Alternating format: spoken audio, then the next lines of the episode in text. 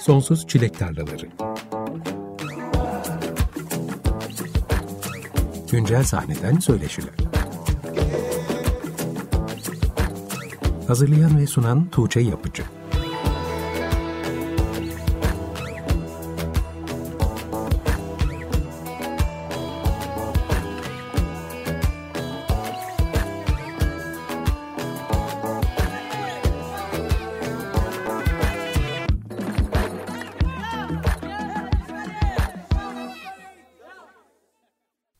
...95.0 Açık Radyo'da Sonsuz Çilek Tarlaları programından herkese merhaba, ben Tuğçe Yapıcı. Bu akşam yine Açık Radyo stüdyosunda canlı yayındayız. Yaklaşık 3 yıl aradan sonra canlı yayınlara ve stüdyoya dönmek beni çok mutlu ediyor. Konuklarımın ve dinleyicilerimizin de mutlu olduklarını gözlemliyorum. O yüzden mümkün olduğunca canlı yayınlarda sizlerle buluşmaya devam etmek istiyorum. Bu akşam da çok sevdiğim, uzun senelerdir takip ettiğim bir konuğum var. İdil Meşe bizimle birlikte. Hoş geldin İdil. Hoş bulduk. Nasılsın görüşmeyeli? İyiyim. Şu an daha da iyiyim burada olduğum için. Yaklaşık son 1,5 saattir de beraber olduğumuz için tekrar bir nasılsın muhabbeti aslında zor oluyor galiba, değil mi? Yok, anan değiştiği için nasılsın? Tam olarak şu an nasılsın? Şu an çok iyiyim. Aslında seni Açık Radyo'da konuk etmemizin üzerinden çok zaman geçmedi. Haziran ayında radyo şenliği kapsamında konuğumuz olmuştun. Ama benim programımda buluşalı yaklaşık 3 yıl geçmiş. Sonsuz Çilek Tarlaları'nın ilk konuklarından biriydin. O yüzden artık yeni bir buluşmanın vaktinin geldiğini hissettim. Haziran ayında geldiğinde o gün yeni bir şarkın yayınlanmıştı. Günah Keçisi çıkmıştı. Evet. Bugün bize yine yepyeni bir şarkıyla geldin. Cuma günü Yara yayınlandı. Henüz çok taze. Sanırım bu akşam bize çalacaksın da.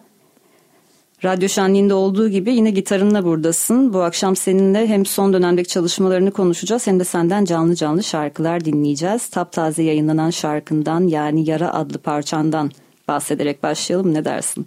Olur, çok güzel olur. Benim ilk dinleyişte hemen aklımda yer eden bir şarkı oldu. Ne zaman ve hangi hislerle ortaya çıktı Yara? Yara aslında... köpeğimi kaybettikten sonra... yazmaya başladığım bir şarkı oldu. Çok uzun senelerdir birlikteydik Roxy ile.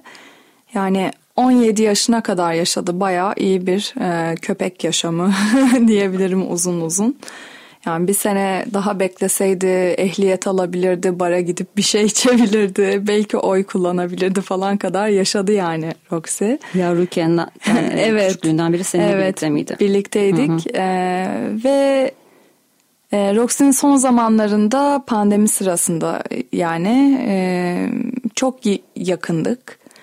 Roxy'nin işte böyle en son aylarında sürekli yaralarını temizliyordum. Genelde böyle dirseklerinde ve dizlerinde yaralar oluyordu. Yürüyememeye başlamıştı artık. Böyle çok yakın bir ilişkim vardı köpeğimle. Ve... aslında Roxy öldükten sonra onu tabii gömdük adada, büyük adada. Ve o gömdükten sonra yani çok ağır bir süreçti benim için. Yani bir veda, bir kapanış. Çok da yakın zamanda galiba. Yani evet, üstünden geçti gene biraz ama yani bir seneden fazla öyle mi oluyor? Ama bu şarkıyı yazmaya başladığımda aslında böyle Roxy'nin o son zamanları, işte yaralarını temizlemem, bu gibi şeyler aklıma geldi ve bunları düşünürken başka yaralarımın da böyle tetiklendiğini hissettim hayatta. Yaz süreci biraz böyle bir süreç zaten. Yaz süreci galiba. Evet, çok yaz süreci çok kafa açıcı bir süreç. Bir anlamda evet. Yani çünkü çok daha derinde bir yerde oluyor insan ve oradaki hislerini keşfediyor. Onlarla barışık olmayı öğreniyor yaz sürecinde.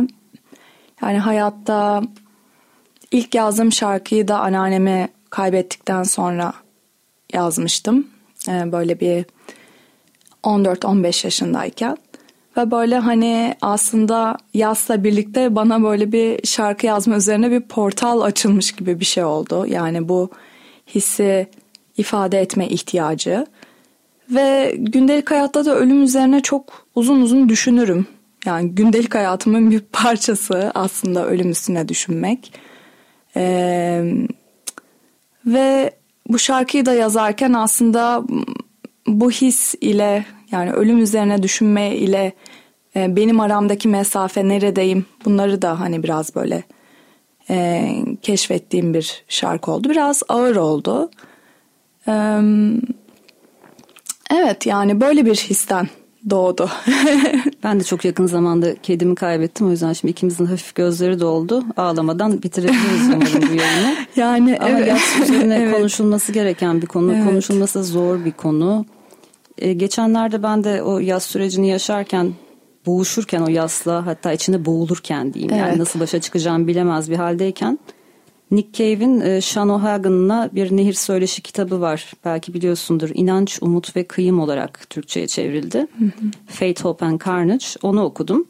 Zaten biliyordum Nick Cave'in oğlunu kaybettikten sonra yaz sürecine çok odaklandığını ve bunun onun müziğini de sahne performansında aslında tam anlamıyla bütün o sanatsal üretimini dönüştürdüğünü. Belki orada birazcık teselli bulabilirim. Birazcık evet. Aklım, zihnim açılabilir diye düşündüm. Sonra kitabın Türkçe'ye yeni çevrildiğini gördüm. İyi de bir çeviriydi. Avi Pardo çevirisi, o yüzden ondan okuyayım dedim. Orada şundan bahsediyordu. Yasın bir dili olmaması, yani üzerine konuşulamaması. Çünkü genellikle anlattığında insanlar sıkılıyor ya da sen insanları bunaltmamak için anlatmaktan kaçınıyorsun. Evet, kolay değil tabii. Dolayısıyla bunu... çok yalnız bir sürece dönüşüyor. Yani bunun üzerine bir dil bulunması gerekiyor çünkü insanlar bunu anlatmadan aslında aşamazlar gibi bir şey söylüyordu. Evet. Yani bu şarkıyı yazdıktan sonra aslında böyle hani bir seviye açılmış oldu gibi hani bende. Yani anca sanatsal üretimle herhalde bunu sağlatabiliriz. Yani birçok yolu var yası sağlatmanın. Evet, biri bu olabilir. Yani ben bunu yapabilmiş olduğum için şanslı hissediyorum kendimi. Bir de yaralarında böyle çok kaybolmaya meyilli bir insanım. Uzun uzun kendi yaralarım üstüne düşünmek, aylar, yıllar geçirmek vesaire tam bana göre. İfade ettikten sonra tabii bir başka bir açısı, bakış açısı geliyor insanın kendisine yani. Evet. Nick Cave de çok benzer bir şey söylüyordu aslında. Yani o süreçten başarılı bir şekilde çıkmayı başarabilirsen, yası yaşamaktan kaçınmazsan, üzerine düşünmekten çekinmezsen, sonrasında kendinin daha iyi bir versiyonu olarak hayatına devam edebilirsin diyordu. Ya da tam tersi olur, çok fazla içine kapanıp bir kabuğun arkasına saklanırsın ve giderek sertleşirsin. Ama kesinlikle bu deneyim başına geldikten sonra aynı insan olarak yaşama şansın yok diyordu. Evet, yani bir de şeyi de fark ettim, yani sürekli hayatta çok güçlü durmaya çalışıyoruz. Yani en zor hislerde bile hep iyi mi giyip dışarı çıkmamız gerekiyor. İnsanlarla ilişkimizde de böyle, kendimizle ilişkimizde de biraz böyle. Hani iyi olmamaya alanımız yokmuş gibi hissediyorum. Sanat biraz bunu kırıyor gibi. Yani bir alan açıyor gibi aslında. Yaranın da bana böyle bir alan açmış olması benim için büyük bir şans. Bir de tabii ki hani bunun müzikal boyutu var.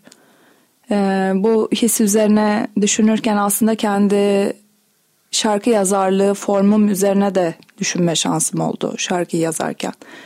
Yani normalde benimki böyle biraz confessional songwriting gibi. Hani biraz bir şeyleri böyle hani itiraf edercesine söylenen hikaye anlatışı stili, böyle bir şarkı stili. Şey düşündüm, yani buna böyle bir verse'le başlamayayım, direkt konuyla başlayayım falan oldum. Ve mesela bu şarkı nakaratla başlayan bir şarkı.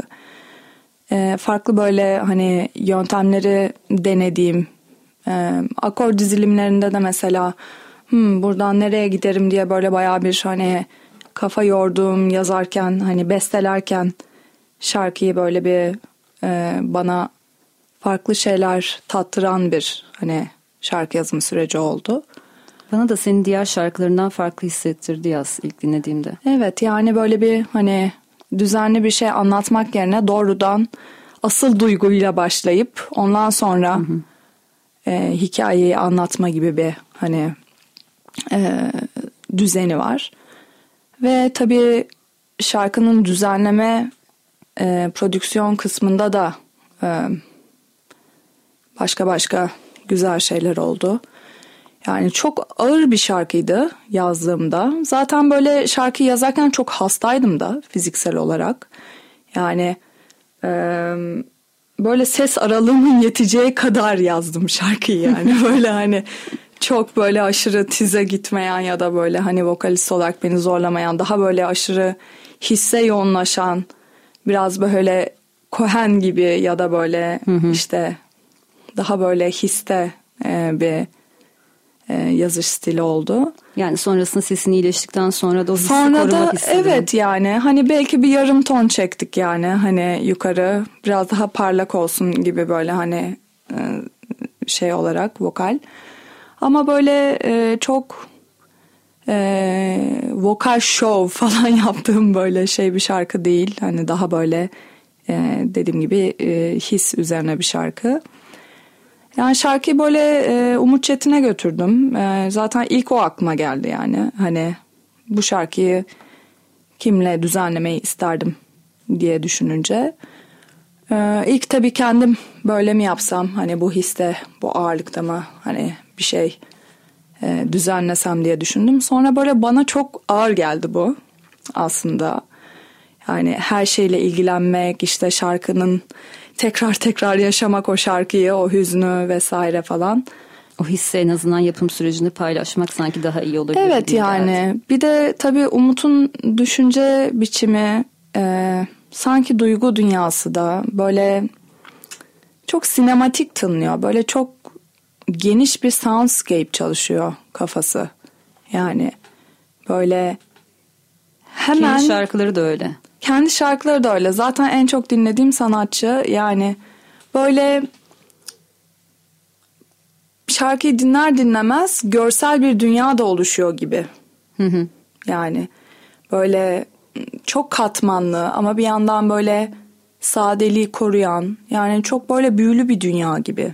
Evet, bir şeylere benzediği için değil ama ben hep Umut'un şarkılarında ben bu şarkıyı daha önce duymuş muydum ya da bir filmin soundtrack'i miydi acaba? Evet, yani bir film soundtrack'i hissi oluyor yani, gerçekten sound wizard yani, böyle hani hiç düşünmediğin şekilde düşünüyor bazı şeyleri. Mesela bu şarkıyı yolladığımda ilk böyle bana bir gitar şeyi yolladı, yürüyüşü, riff'i yolladı böyle. Hiç de beklemiyordum yani böyle bir hani şeyle gelsin. Hani Allah Allah dedim ya, bu çok iyi bir fikir falan yani, böyle çok hoşuma gitti falan. Sonra böyle Özgür Çıtır'la birlikte o fikrin üzerine gittiler. Özgür diğer şarkılarımda da çalıyor. Yabani Otlar'da, Ah Bibi Sen'de. Yani müthiş bir gitarist zaten. Yani o fikri ilk gitar şarkısı gibi böyle bir oluştu. Kalın bir gitar rifi, yani böyle çok fiyakalı bir gitar yürüyüşü oluştu. Onun üzerine böyle bir şeyleri kurduk. Aslında her müzisyen kendi fikirleriyle geldi. Aslında düzenleme hepimizin bir şeyi oldu. Biz demedik yani hani bu notaları çal, bunu yap falan. Herkes bir fikirle geldi, katıldı. Önce gitarları kaydettik, sonra Ozan Kısaparmak'a gittik. Ozan Kısaparmak bir marka yani, bence artık gerçekten inanılmaz bir bas gitarist ve insan. Yani onun çaldığı şeyler bir böyle ha falan yarattı. Velican Sagın, yani Velican da çok sürprizlerle dolu bir adam, böyle hani şapkasından türlü tavşanlar falan çıkaran bir insan. Stüdyoya getirdiği perküsyon aletlerini görmeni çok isterdim yani. Gerçekten böyle hepsini bir çaldık, eğlendik gibi oldu. Böyle çok heyecan verici bir kayıttı. Tabii burada Umut'un yönlendirmeleri çok önemli oldu. Çünkü her şeyi kullanabilirsin hayatta. Yani ses dünyası öyle bir şeydir. Yani bu muhteşem müzisyenleri nasıl kullanacaksın yani şarkında? Nasıl sessizlikler olacak şarkıda? Nasıl o hissi kaybetmeyecek ve kalabalık olmayacak ama bir yandan böyle bir dünya olacak vesaire. Tabii orada Umut önemli liderlik özellikleri gösterdi. Çok iyi bir prodüksiyon süreciydi ve eğlenceliydi bayağı aslında. Beni de bu çukurdan bir nebze çıkarmış oldu aslında bu prodüksiyon süreci. Onun için çok şanslıyım yani. Hani vokalleri kayıt süreci de enteresandı. Nerede kaydettiniz? Yani vokali önce Ada Stüdyosu'nda kaydettik. Sonra böyle bir içimize sinmedi, bir böyle şey oldu falan. Dedik yani bu kadar iyi kayıtlar şeyler, vokal bence süper olabilir falan olduk. Gittik işte Şen Bakkal'da Barış Yalaz geldi kaydetti vesaire. Diğer her şey Ada Stüdyosu'nda kaydedildi tüm enstrümanlar. Bunu Şen Bakkal'da kaydettik. Can Aykal bana çok özel bir mikrofon, böyle çok custom made bir mikrofon getirdi. Can sağ olsun böyle bana çok kritik zamanlarda inanılmaz jestler yapıyor. Ve yani o mikrofonla böyle bir aşk yaşadım yani, böyle Allah'ım diyorum ne kadar responsif, ne kadar iyi bir mikrofon bu böyle falan. Ve böyle kendimi mutlu, huzurlu hissettim şarkıyı söylerken. Barış oradaydı, Umut oradaydı. Yani keyifli bir söyleme şeyi oldu. Orada seçtik take'leri falan filan. Doğru mikrofon bulununca sanki eksik parça yani tamamlanmış. Hem doğru oldu. Evet, hem doğru mikrofon hem doğru ortam, rahat. Çünkü stüdyoya böyle çok süper hala alışkın bir müzisyen değilim. Daha böyle live hani çalıp söyleyen bir insanım. Müzik benim için live bir şey zaten. Çok uzun senelerde böyleydi. Daha böyle hani ne diyeyim 2016-2017'den beri falan kaydediyorum bir şeyleri. Bu öyle de yani profesyonel stüdyo anlamında da hani 2019'dan beri hani kendi şarkılarımı kaydediyorum, söylüyorum falan. Stüdyoda şarkı söyleyebilmek, çalabilmek falan apayrı bir olay yani. Bambaşka bir disiplin, konsantrasyon ve bir yandan da hissi aktarman lazım vesaire. Hani o açıdan da fena bir vokal kaydı olmadı. Yani söylemesi çok zor bir şarkı değil dediğim gibi. Ama hissi aktarmak önemliydi. Yani böyle bilmiyorum ya, bana çok iyi geldi bu şarkının prodüksiyon süreci. Ve çıkan sonuç da böyle hani müthiş içime sinen bir şey oldu. Yani mix mastering'de çok vakit harcadık.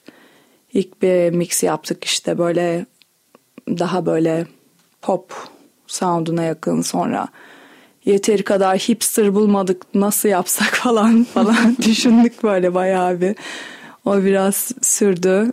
Sağ olsun Umut da salmadı yani böyle aman falan yapmadı yani. Böyle uğraştı, didinde durdu yani. Sound'unu buldu. Evet ya, bayağı keyfim yerinde bu şarkı konusunda. Şimdi eminim dinleyicilerimiz bu şarkının kaydını merak etmişlerdir. Çünkü belli ki çok özenli bir süreç geçmiş. Ama İdil bu akşam bize bütün şarkılarını canlı çalacak.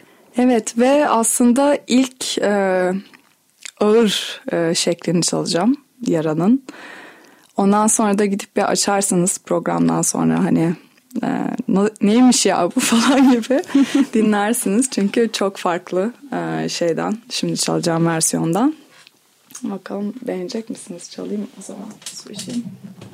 Tabii İdil'in gitarı kucağında. Bu arada o hazırlanırken Yara'dan ben de biraz bahsedeyim. Yara parçası İdil Meşe'nin geçen cuma yayınlanan parçası.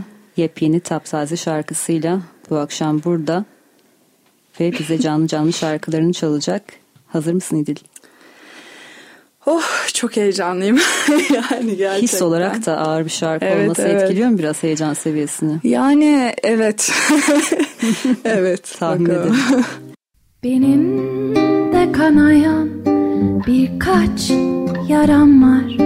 Dirseklerim ve dizlerim kabuk bağlamış hislerim, benim de kanayan birkaç yaram var. Dirseklerim ve dizlerim kabuk bağlamış hislerim, bilirim acır sensizliğimde.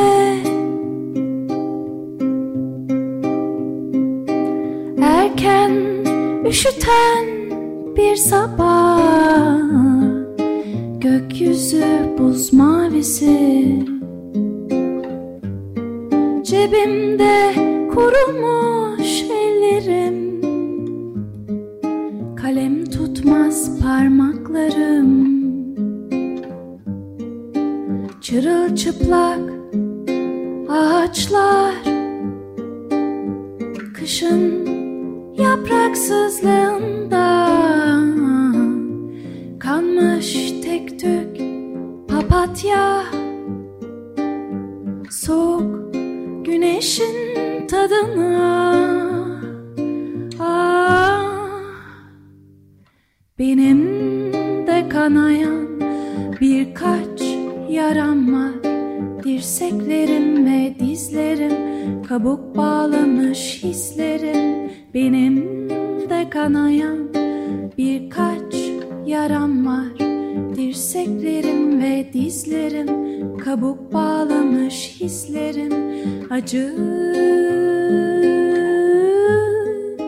sensizliğimde. Gözümde koca bir delik, yitip gitmeyi bekler, eser durur. Çocukluğuma gidip doğmak ister seninle yeniden. Çırılçıplak ağaçlar, kışın yapraksızlığından kanmış tek tük papatya, soğuk güneşin tadına. Ah, benim de kanayan birkaç yaram var. Dirseklerim ve dizlerim kabuk bağlamış hislerim, senin de kanayan birkaç yaran var.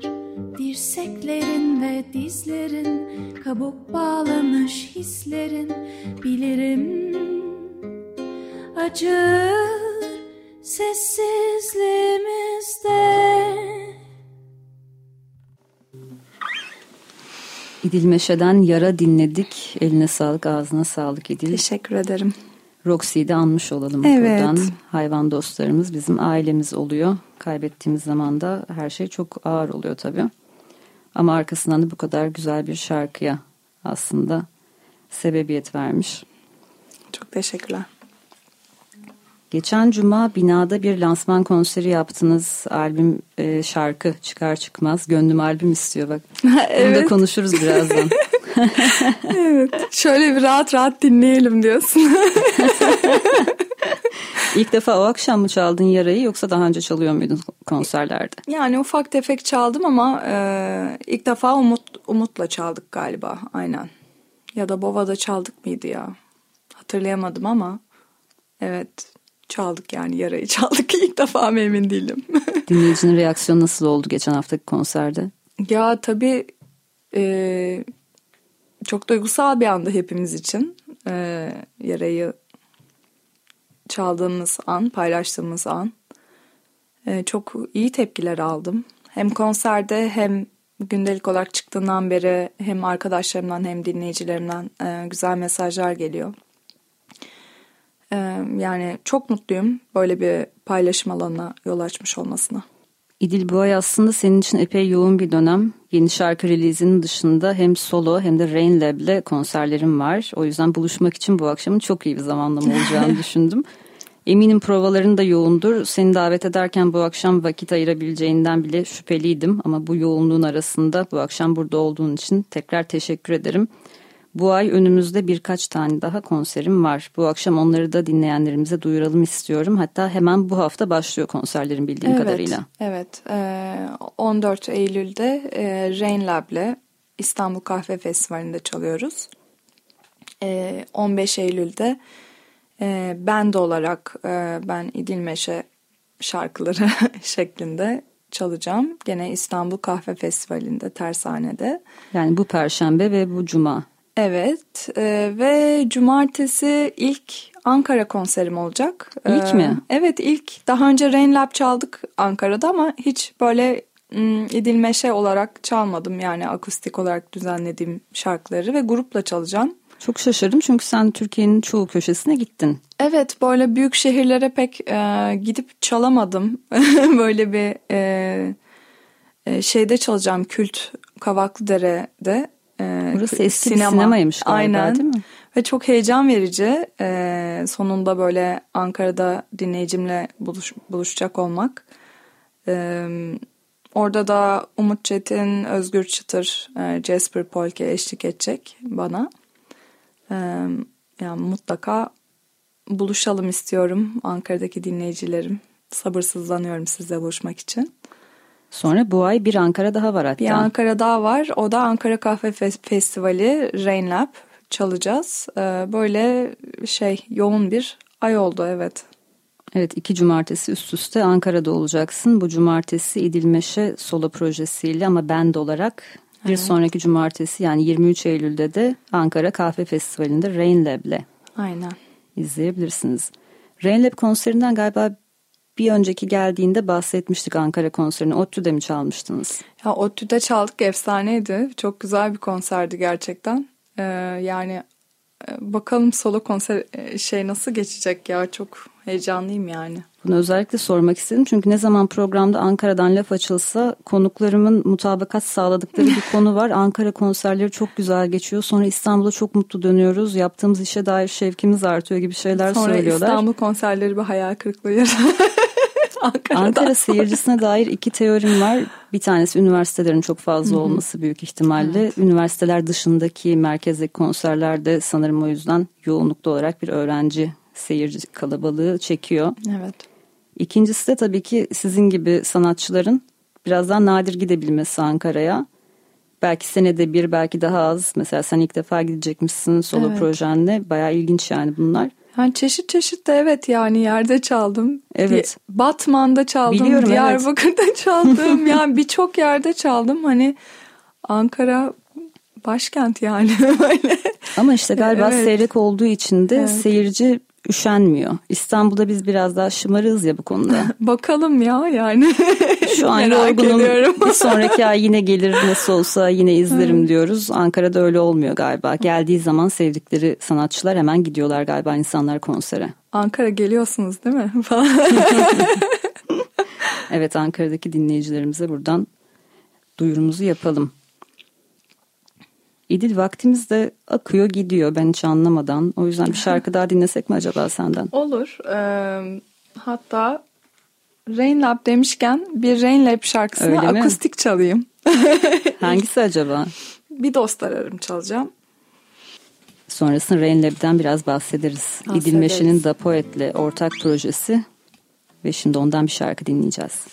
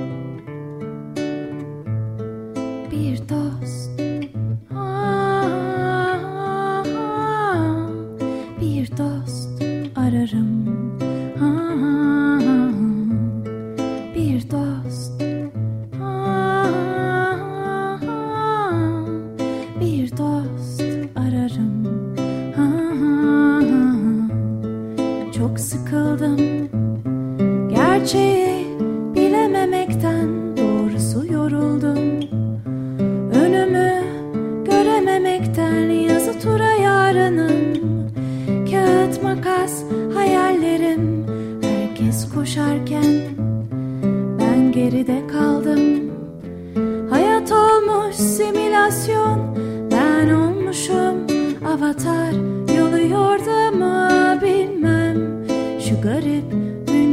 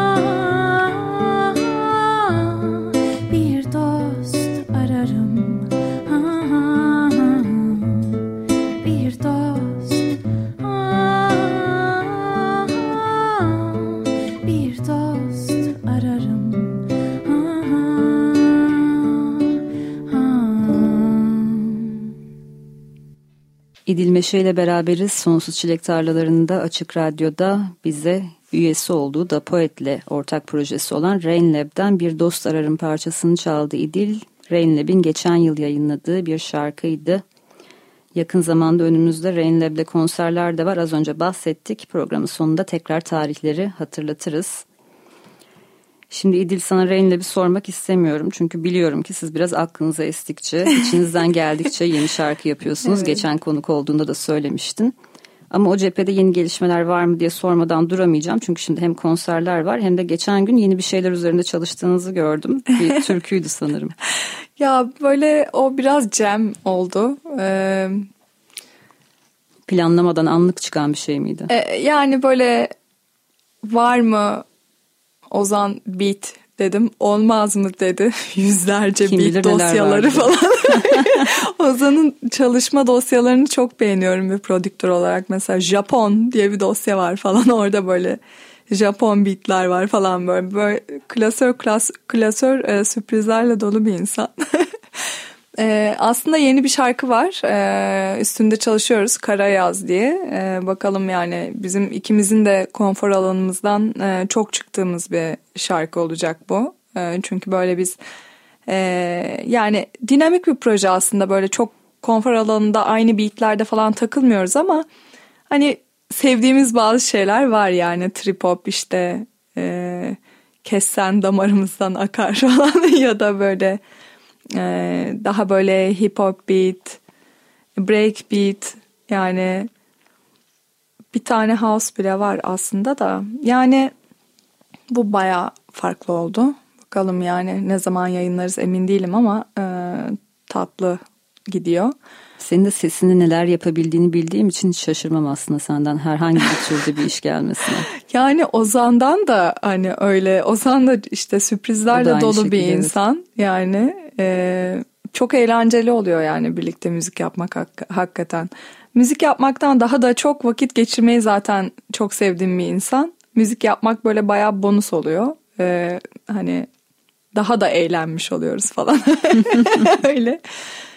Onun dışında Kayra'yla şarkıları çıkacak da Poet'in. Onlara da bir salça oldum falan. Vokal. Evet yani böyle türlü türlü şeyler deniyoruz. Belki konserlere yeni hani şarkılar şeyler koyarız gibi çalışmalarımız oldu. O türkü biraz öyle hani bir denedik yani. Sesi de böyle farklı vokali farklı kullanabileceğimiz şeyler denedik falan. Bayağı bir eğlendik. Bu önümüzdeki konserlerde duyabilir miyiz? Evet, konserler çok dinamik olacak. Bayağı keyifli oluyor zaten. Rain Lab konserlerine mutlaka gelin. Yani biz ne kadar eğleniyorsak seyirci daha da eğleniyor gibi, böyle hani çok keyifli oluyor. Evet, Ozan'la bir şeyler pişiriyoruz yani. Senin yine çok farklı bir yönünü gördüğümüz bir projede Okyanus Orientalist'le yaptığınız ortak albümdü. O zamandan beri de aklımda acaba Şafak'la yine bir şeyler yaparlar mı diye var. Var ya, evet. Biz bir Indoor Voyager çalıştık birlikte. İlk Bar 25'ten çıkmıştı. Sonra General Tales of Ordinary Madness işte bizim kendi kantodan çıktı.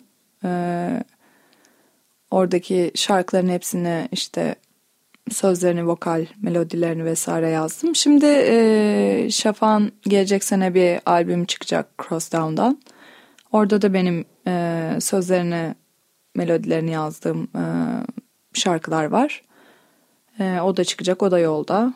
Bir yandan gelecek sene benim kendi albümüm de çıkacak. Bir yandan bir sürü böyle farklı prodüktörlerle İsrail'den var işte... Amerika'dan var. Onlarla çalıştığım böyle ufak tefek single'lar da çıkabilir seneye. Bunların hepsi bittikten sonra artık İngilizce sözlü şarkılarımı düzenlemeye başlayıp belki onun için bir fon arayacağım. Çünkü Türkiye'de onları yayınlayabilecek bir plak şirketi tanımıyorum. Yani tanıtabilecek de bir şirket bilmiyorum. Hani belki Amerika'da deneyebilirim gibi geliyor o projeyi. Çünkü Amerika konserleri geçen sene çok iyi geçti. Beklediğimden iyi geçti. Çok iyi bir turneydi. Hani daha ziyaret edeceğim gibi görünüyor Amerika'yı müziğimle. Bakalım, böyle farklı farklı şeyler kuruyorum. Ekim'de Almanya konserleri olacak, Köln. Solo olarak Berlin, mı? Solo olarak aynen. Belki bir Rain Lab sıkıştırmaya çalışabiliriz. Bakalım yani. Tarihler böyle konfirme oldu mu? Duyurabilir miyiz? Yani konfirme, 22 Ekim Köln Kulturbunker'de çalıyorum. Onun daha dışında, önce de çalmıştın orada değil mi? Evet, orada Ozan'la çaldık, Rain Lab'la çaldık. Şimdi bahçesinde Kulturbunker'in akustik bir konser yapacağım. Çok güzel bir yer orası. Yani böyle kültür platformu gibi bir yer. Ben bayağı heyecanlıyım. Sonrasında da Berlin'de 2 konser gözüküyor. Belki daha da konserler olacak da onların tarihlerini henüz duyuramayacağım. Böyle muhtemelen 2 haftaya falan onları da duyurmuş olacağım. Öyle yani, ufak tefek konserler var. İleride. Ufak tefek demeyelim. Güzelim konserlerimize. Yok yani hani böyle biraz orada biraz burada stili böyle hani. Dünyanın her yerine dağılarak. Dağılaraktan evet, yaptığım müziği yapmaya devam ediyorum, evet. Haziran'da geldiğinde senin yaz turne programını sormuştum. Çünkü sen her yaz güneye iniyorsun. Ama o zaman hemen seçim sonrasıydı. Ve ya, organizasyonlar, ne sert bir zamandı evet, ya o. Evet. Plan yapmaktan kaçınıyorlardı. Biraz geç kalındı aslında bu yazın evet, programlarını yapmak için. Ama sonrasında yine birkaç yere gittin galiba bu yaz. Evet, Temmuz çaldık bir nebze. Bir böyle çalmışızdır 5-6-7 konser falan. Sonra Ağustos patladı yani, birçok konser işte festivaller. Ağustos ayı gerçekten overkill oldu böyle. Hani çok zorbaydı, birçok arkadaşım için de öyleydi. İyi ki Eylül geldi. Herkes şehrine evine döndü. Şimdi konserlerimizi çalıyoruz. Ben de çok seviyorum sezonun açılmasını. Evet. Hem yeni release'ler hem konser programları. Hem festivaller. Kışlık mekanlar. Çok eğlenceli oluyor bir de İstanbul Eylül'de ve Ekim'de. Yani, evet, en güzel aylar evet, benim içinde. Bütün yaz bekliyorum böyle. Değil mi? Eylül bitse gelsin de şu sıcaklar rağmen bekliyorum aslında. Peki o zaman süremiz de daraldığı için acaba bir şarkı daha dinlesek senden ve sonra kapanış için tekrar sohbette buluşsak mı? Tamam, olur. O zaman bana ilham veren bir şarkıyı çalayım. Bir şarkımız varsa. Evet. Galiba konserlerinde de çaldığım bir şarkıydı. Ben sanki senden dinlediğimi hatırlıyorum. Evet, bu şarkı Seyhan Hanım'dan ilk dinledim. Hasret, umarım seversiniz benden.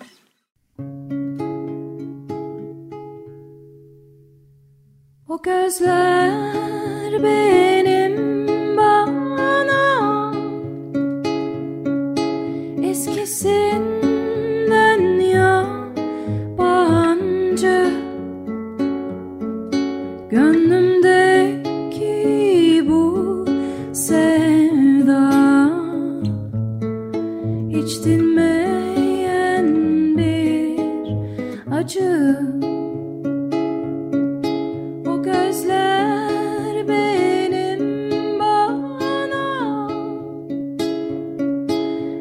Senden yabancı, gönlümdeki bu sevda hiç dinmeyen bir acı.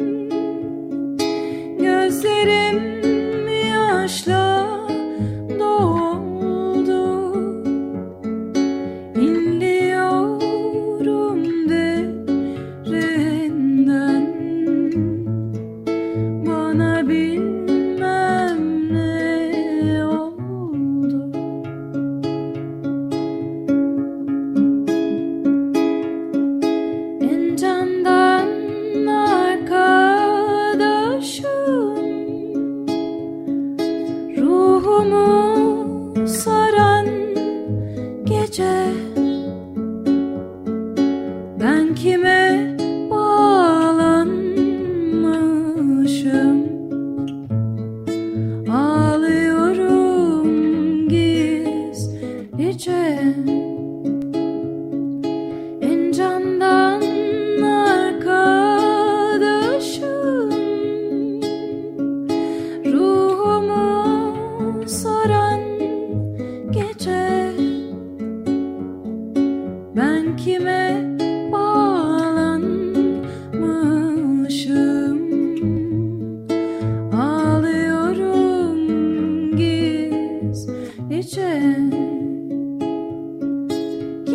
sessiz karanlıklar ruhuma şifa verin,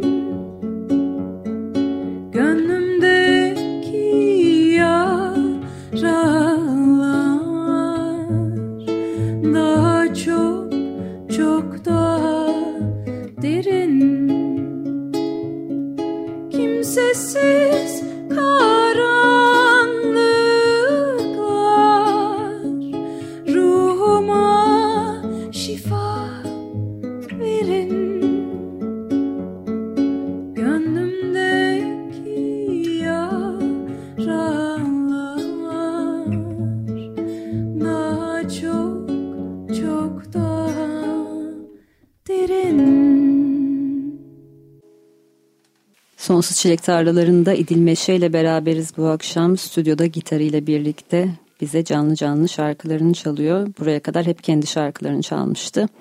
Bir de Rain Lab'den şarkı çalmıştı ama o da kendi şarkısı sayılır zaten.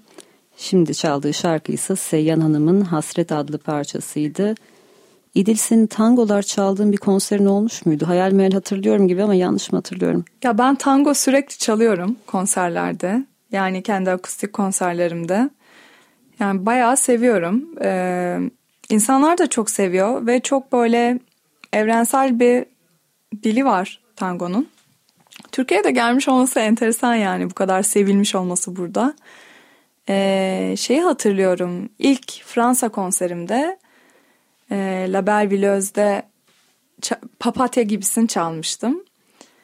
Ve böyle konser güzel gidiyor, insanlar alkışlıyor. Onu çaldıktan sonra böyle bir hani haykırış gibi oldu, böyle o kadar sevdi ki insanlar, hani son şarkıydı, böyle bis oldu hayatımda ilk defa. Bir daha geldim sahneye, başka bir Türkçe şarkı çaldım vesaire. Böyle çok seviliyor gerçekten tango, ben de çok seviyorum. Sanki böyle o zamanlara ait bir kadın gibi hissediyorum kendimi bazen, böyle tipim bile sanki böyle aynaya baktığımda böyle hani sanki o döneme aitmiş falan gibi geliyor bana. Onun için evet, tango seviyorum. Hatta böyle bir hayalim yani ne zaman olur bilmiyorum ama bir orkestrayla tango söylemeyi çok çok isterim yani. Aslında bu akşam bize bir tane daha kendi şarkını çalabilirdin ama onun yerine bir ilham kaynağını çalmayı tercih ettin. Teşekkür ederiz paylaştığın için. Şimdi bundan önceki bölümde ilk solo albümüm gelecek gibi bir şey söyledin. Onun çok üstü kapalı geçtik. Öyle bırakmam. Ondan bahsedeceğiz. Ve ben düşününce senin hala bir solo albümün olmamasına inanamıyorum. Ya bu stratejik bir karar oldu aslında Tuğçe. Çünkü yani şimdi albüm çıkaracak, Radiohead değilim. Böyle albüm çıkarayım herkes dinlesin gibi. Ama bir şey. Ama o kadar uzun zamandır hayatımızdasın ve o kadar çok iş yaptın ki sanki birkaç albümün varmış gibi hissediyorum. Ya aslında birkaç böyle kolaborasyon albümüm, plan vesaire var. Yani işte Şafak'la var, Ozan'la var, Ozan'ın albümünde varım. İşte var yani birçok ama ya şöyle bir şey aslında. Benim babam ses mühendisi ve yani şimdi emekli, tek tük işler yapıyor vesaire ama live ses mühendisi. Ve biz böyle ben çocukken sürekli konserlere giderdim. Böyle ses masasında uyuyakalırdım falan, böyle hani çok büyük şanstı benim çocukluğumda hani babamın sesle uğraşıyor olması ve böyle hani müzisyen tanıyor olmam, müzik duyuyor olmam sürekli falan. Ama o zamanlar da mesela hani ilk krizde, ilk şeyde hep müzik piyasası patlardı ve böyle herkes batardı sırasıyla falan böyle. Çünkü herkesin dolar üstünden aynen borcu olurdu şu an olduğu gibi. Hani tüm küçük yatırımcı, büyük yatırımcı hepsi silinirdi yani. Tekrar başlarlardı, tekrar. Çok yani Türkiye'de olmak genel olarak dirençli bir şey. Sen yani bu durumu çok erken yaşlardan beri biliyorsun. Evet. Kendi müzisyen olduktan sonra öğrenmedin. Evet yani ve bunu şuna bağlayacağım. Yani çok iyi müzisyenlerin ve müzik sektöründe çalışan insanların sürekli çok zor yaşam koşulları içinde yaşadığını gördüm çocukluğum boyunca ve gençliğim boyunca. Yani sürekli borç içerisinde, sürekli yarını belli mi değil, yani nereden gelecek bir sonraki ekmeği belli değil vesaire. Bu beni biraz herhalde ürküttü ve çok uzun seneler, yani 14-15 yaşında şarkı yazıyor olmama rağmen o kadar uzun süredir yüzlerce şarkım var yani. Yayınlamadım ya, yani ben bunu böyle meslek haline getirmekten çok uzun seneler boyunca korktum aslında. Sürekli direnmeye çalışan, heba olan insanları falan gördükçe böyle. Ve üniversitede de böyle hani hep müzik yapıyordum, hep müzikten para kazanıyordum ama hiç böyle bu benim mesleğim olabilir falan gibi bir cesaretim, şeyim olmadı. Böyle bir şey aklımda bile olmadı. Yani hep zaten çalıyordum. Üstüne insanlar bir de çaldığımın üstüne para verince oha bir de para mı kazandım bundan falan oluyordum. Yani böyle hani bundan geçinebileceğim gibi bir ihtimal yoktu. Çok uzun seneler boyunca. Hatta böyle gazetecilik okudum. Gittim edebiyat, çift anadal okudum. İşte herhalde bunlarla ilgili meslekler yaparım falan derken baktım böyle hani müzikten de fena para kazanmıyorum aslında. Hani pek güvenilir bir para değil bu. Çünkü bazen geliyor bazen yok vesaire. Özellikle Türkiye'de. Ama yani bir sebebi bunca sene albüm olmamış olmasının bu olabilir. Yani derin sebebine bakarsak. Bir de tabii ki doğru plak şirketini bulmak ve şey de zor bir şey şimdi. Böyle bir source yok, kaynak yok insanların bu bilgileri alabileceği. Deneyip görüyorlar, kazıklanıyorlar işte şarkıları orada kalıyor falan, böyle para kazanamıyor müzisyenler falan gibi böyle hani deneyip yanılma, kazık yeme sektörü falan olduğu için benim 2019'da mesela Ada Müzik'te çalışmaya başlamış olmam benim için çok büyük bir şans oldu. Ve yani hem bilinç düzeyi hem etik açısından, yani hani aramdaki samimiyet ve benim biraz kendi müziğimin proje yöneticisi şeklinde davranabiliyor olmam, böyle salak saçma A&R'ların bu tutmaz ya falan yapmaması, böyle hani ne istiyorsam onu yapabiliyor olmam vesaire ve böyle yavaş yavaş ilerlemek istedim. Önce bir şarkı, sonra bir şarkı daha. Belki şu şarkıya şöyle bir dünya mı yapsam? Yani böyle ufak ufak keşfettiğim kendi sesimi, nasıl bir sound yapmak istediğimi, bunları da keşfettiğim birkaç sene oldu. Pandemiye denk geldi birçok şarkımın zaten yayını vesaire. Ve şimdi insanlarla buluşup çalabiliyorum bu şarkıları aslında. Onun için böyle albüm konusunda aşırı ısrarcı ve kendimi böyle kasmadım yani albüm olacak falan gibi böyle. Hani kendime o zamanı tanıdım. Bu sırada çok iyi prodüktörler keşfettim. Müziğimi kimlerle çalışmak istediğimi hani test edip de görmüş oldum aslında. Yani hem bir sound arayışı yolculuğu oldu. Şimdi mesela albüme kadar tüm şarkıları muhtemelen hala single olarak çıkarırım ve en son albümde toplanır gibi geliyor bana. Yani seneye çıkar artık albüm. Yani plak da basılacak. Dünya halinden beri yayınlanan tüm şarkılar aslında evet, albümün yani bir parçası mı? Evet, yani İdil Meşe compilation gibi düşünüyorum ben artık albümü. Onu tamamladıktan sonra yeni bir hani sayfaya başlarım gibi düşünüyorum. Yani şu an albüme kaç şarkı kaldı? 2 şarkı kaldı sadece albüme yayınlanacak. Yani bir single daha çıkarırım ve sonra son şarkıyla birlikte albümü yayınlarız. İşte plağa basarız. Böylece insanlar hem müzikal dünyamı biraz tanımış olur. Hem belki sahip olmak istedikleri bir şey olur o plak vesaire gibi düşünerek böyle bir yöntem izledim aslında.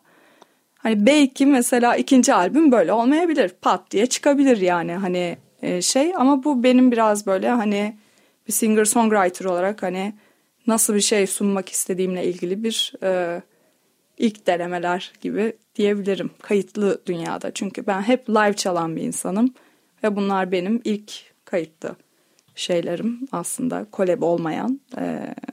Öyle yani. Albümün de planında heyecanla bekliyorum İdil. Belki bir yandan masadan beni uyarıyor. 5 dakikamız kalmış. Tamam. Ama senden bir şarkı daha dinleyelim istiyorum. O şarkı sence kaç dakika sürer? Valla 3 bence ya. Tamam, 3 dakikaysa o zaman şu an kapanış için çok doğru bir zaman. Çok teşekkürler bu akşam bizimle birlikte olduğun için. Bu haftalıkta Sonsuz Çilek Tarlalarının sonuna geldik. Bu akşam İdil Meşe ile beraberdik. Kendisiyle hem Cuma günü taze yayınlanan şarkısı Yara'yı hem de son dönemdeki diğer çalışmalarını konuştuk. Üzerinde çalıştığı albüme dair haberleri de aldık. Bu programda yaklaşık 3 yıllık bir aradan sonra yeniden buluşmuş olduk. Ve bu defa stüdyomuzda olduğumuz için İdil'in canlı performanslarını da dinleyebildik. Bir parça daha dinleyeceğiz programın kapanışında kendisinden. Ama tabii ki bu akşamki performanslar yalnızca tadımlık. Önümüzdeki günlerde İdil Meşe hem solo projesiyle hem de Da Poet'le ortak projesi olan Rain Lab'le bir dizi konser verecek. Programı kapatmadan önce tarihleri son kez hatırlatmak isterim. Bu Perşembe, yani 14 Eylül Perşembe İstanbul Kahve Festivali'nde Rain Lab konseri, 15 Eylül Cuma yine İstanbul Kahve Festivali'nde İdil Meşe konseri, 16 Eylül'de Ankara'ya gidiyor İdil. Kendi solo projesi ve bendiyle 23 Eylül'de de yine Ankara Kahve Festivali'nde Rain Lab konserinde İdil Meşe'yi ve Rain Lab'i doyasıya izleyebilirsiniz. Şimdi yavaş yavaş rica ederim. Şimdi yavaş yavaş programı kapatacağız ve yayını Vertigo'ya devredeceğiz. Senden son olarak hangi şarkıyı dinleyeceğiz İdil? Dünya Hali. Peki son olarak söylemek istediğin bir cümle var mı? Tek bir cümlelik vaktimiz var. Umarım Yara'yı severek dinlersiniz ve size de şifa olur bana olduğu kadar. Çok teşekkürler tekrar burada olduğun için. Kulağımız sende. Haftaya pazartesi aynı saatte görüşünceye kadar herkese iyi haftalar. Evin parmaklıklarında asılı bir beklenti var. İçeri sızan günün ilk ışığı kadar tırmanan sarmaşığın sükuneti içinde uyanırım tekrar tekrar, belli ki bir derdim var.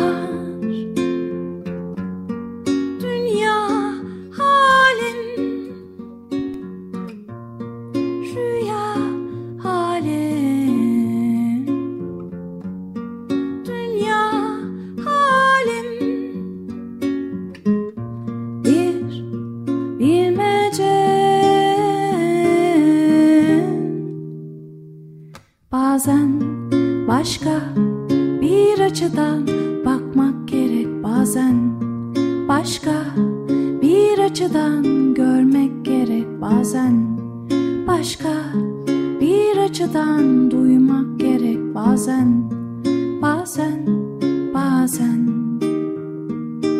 bazen başka bir açıdan bakmak gerek, bazen başka bir açıdan görmek gerek, bazen başka bir açıdan duymak gerek, bazen bazen bazen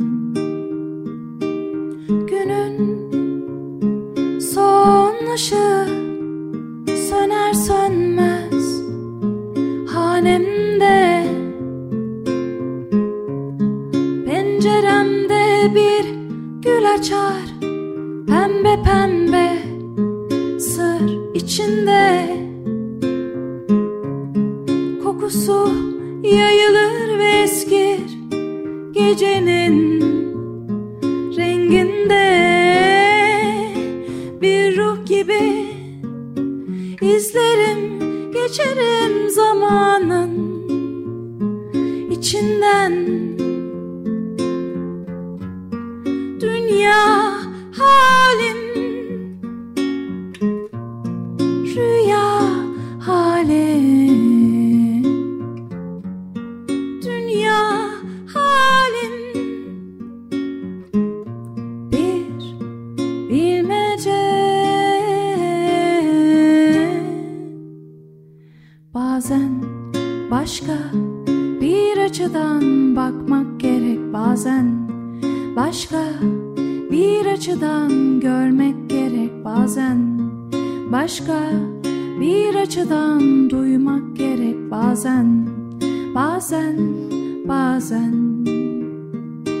Bazen başka bir açıdan bakmak gerek, bazen başka bir açıdan görmek gerek, bazen başka bir açıdan duymak gerek, bazen.